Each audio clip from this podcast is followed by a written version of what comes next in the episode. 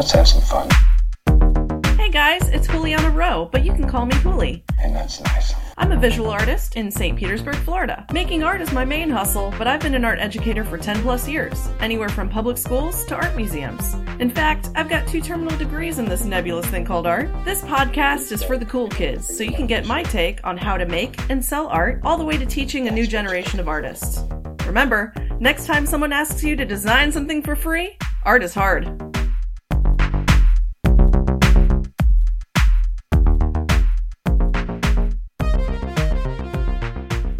Beautiful people, and welcome back to episode number five of your favorite podcast in the world, Art is Hard. I'm your hostess with the mostess, Hooli Rowe. I'd like to take a little superficial dive into my arsenal of tools as an artist with y'all, and I wanted to talk about my five most used art tools. So these are things I use absolutely on the daily and most often right now.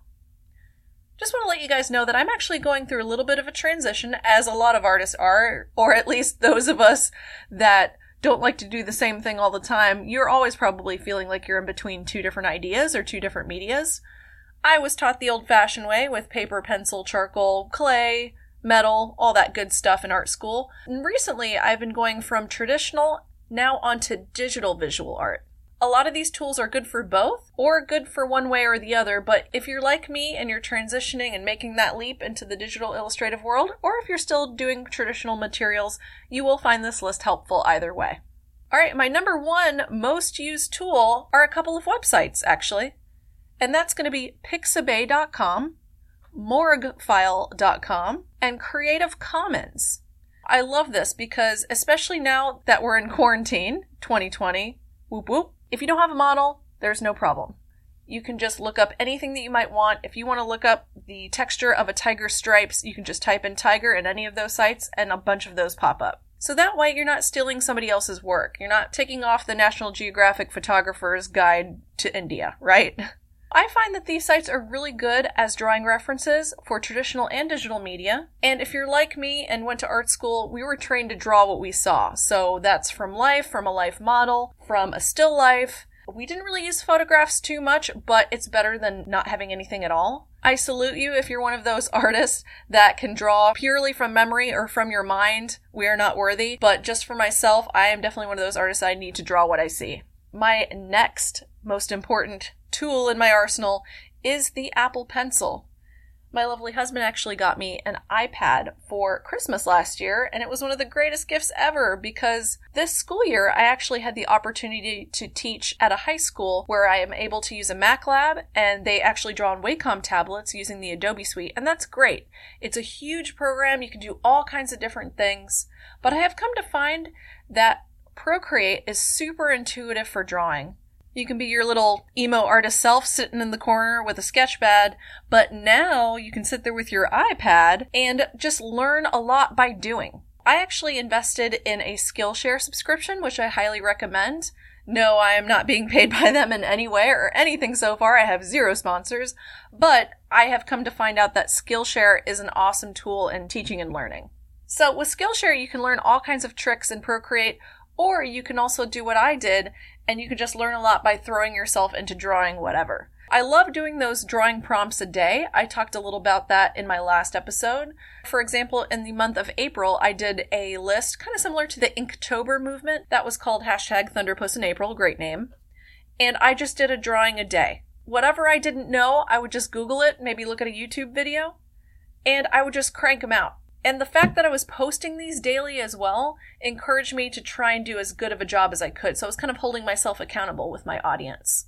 One thing I want to warn you about is I've talked to a couple of other artists that have been also making this transition from traditional to digital media, is you don't want to become too dependent on Procreate because it is so awesome and you just tend to want to just do it all the time and do it daily, and it just makes things so easy. I can knock out a finished piece in a day, but you also don't want to forget your beautiful babies of traditional media. You still want to be able to come back and still be in practice with your watercolors, with your charcoal, or whatever it is that you use. Don't be dependent, even though it's amazeballs. You still want to be able to do your traditional media as well.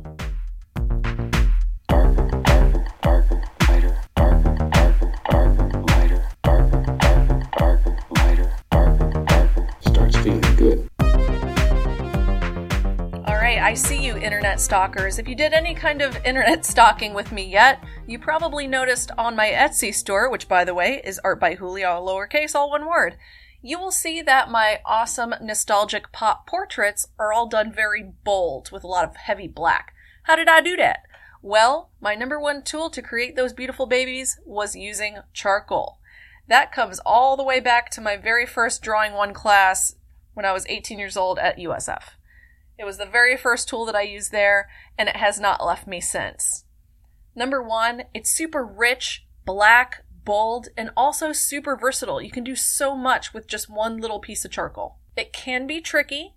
I'm not going to lie. It's it's very finicky, kind of like watercolors is for a lot of artists. You have to be able to do two things at once. You have to be able to wield a tool that does a lot of fine detail and also does a lot of broad strokes. So, for example, my husband actually minored in art when he was in college, and he's more of an ink guy. He does more gestural type of mark making. With charcoal, it's not really meant for that. It's not big, broad, bold strokes. It's more being able to do subtleties and then knowing when to switch over to your broad strokes. So it's a little bit more temperamental, if you will.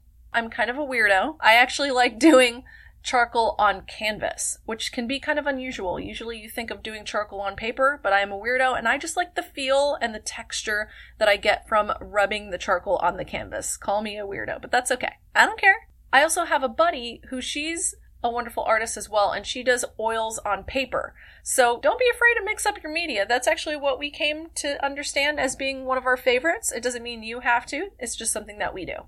Two things you'll need in addition to make your charcoal go the long way.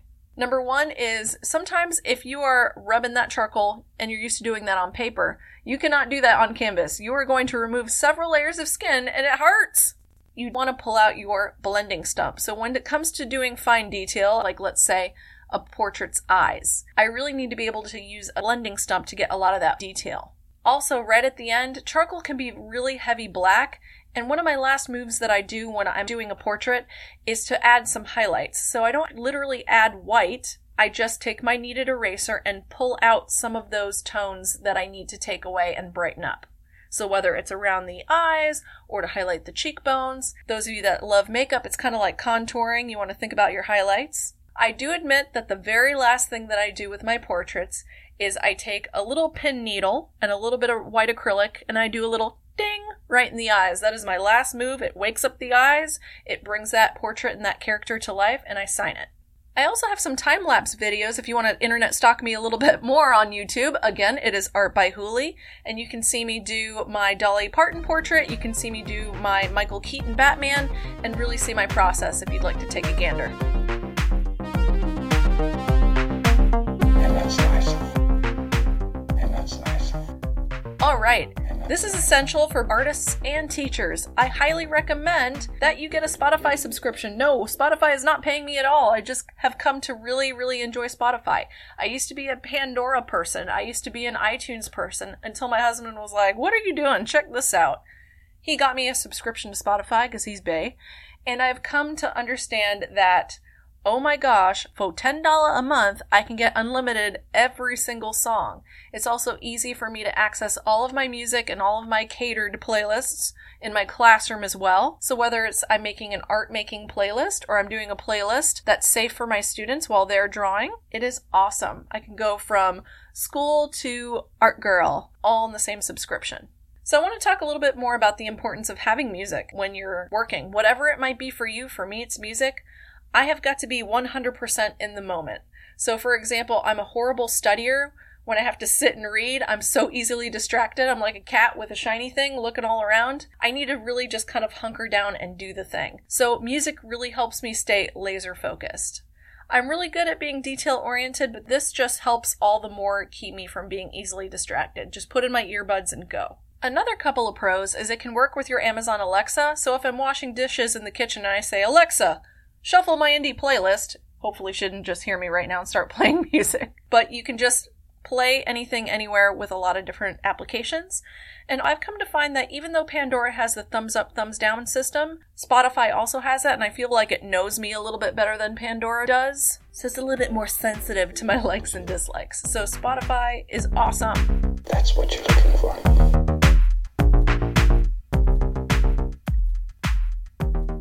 Now, if you're a sensitive little artist like me, which I know a lot of you guys are as well, another way that helps me concentrate and laser focused in on the work that I have to do is an electric wax burner. I know it sounds silly, but, you know, having a household, you forget a couple of your chores, you forget to take out the trash, you forget to do the cat box. And if you're like me, Miss Type A, I feel like once I start doing chores, I can't stop. I just find other things to do, and then I get distracted, and then I end up neglecting my beautiful artwork. Let that cat box be nasty for a couple of hours. You can take out the trash later. Once you plug in that electric wax burner, it creates a nice experience for you to create some art. So get your favorite scent, and they're super cheap. You can get one at the Dollar Tree. I love it. And I know what you're thinking, Nag Champa is the only incense ever, and I totally agree. But I do have animals, so number one, if I am not babysitting anything that is incendiary, like a candle, guaranteed when I'm not looking, the cat is going to knock it over onto the floor and the whole house is on fire. So I don't recommend anything that you actually have to light on fire unless you're actually paying attention to it, which when I'm making art, I am in the zone. Another thing that I tried out were oil diffusers that kind of release that water vapor into the air. But I have come to find out that that's actually bad for animals. Some of those different scents and some of those different natural oils are bad for their little respiratory system. But I still want to create a sense of ritual when I'm actually doing my work. So I use the electric wax burner. You don't have to babysit it. It's safe. And it still does the same job that those other tools do. But this is just better. Speaking of ritual, I am actually going to do another podcast where I talk about my studio and setting it up so I don't have artist block. You know what I'm talking about. When you can't think of any ideas or anything like that, there's actually a little ritual that I do to get ready. And so a lot of these tools are part of that, including the music and including the electric wax burner. And I'm going to do more of a deep dive into what I do to get ready to create art a little bit later. I also would like for you to understand that this is an ever-changing list. These are probably my most used tools now. But maybe in six months, it's going to be completely different. I find myself moving from traditional to digital media right now. You're in that same spot. You'll probably find a lot of these tools really beneficial. Or maybe if you're one way or the other, like I am now, so versatile, I bounce back and forth. Some of these might be more helpful than others. But in the homework, ladies and gentlemen, I'll explain more. Let's do it.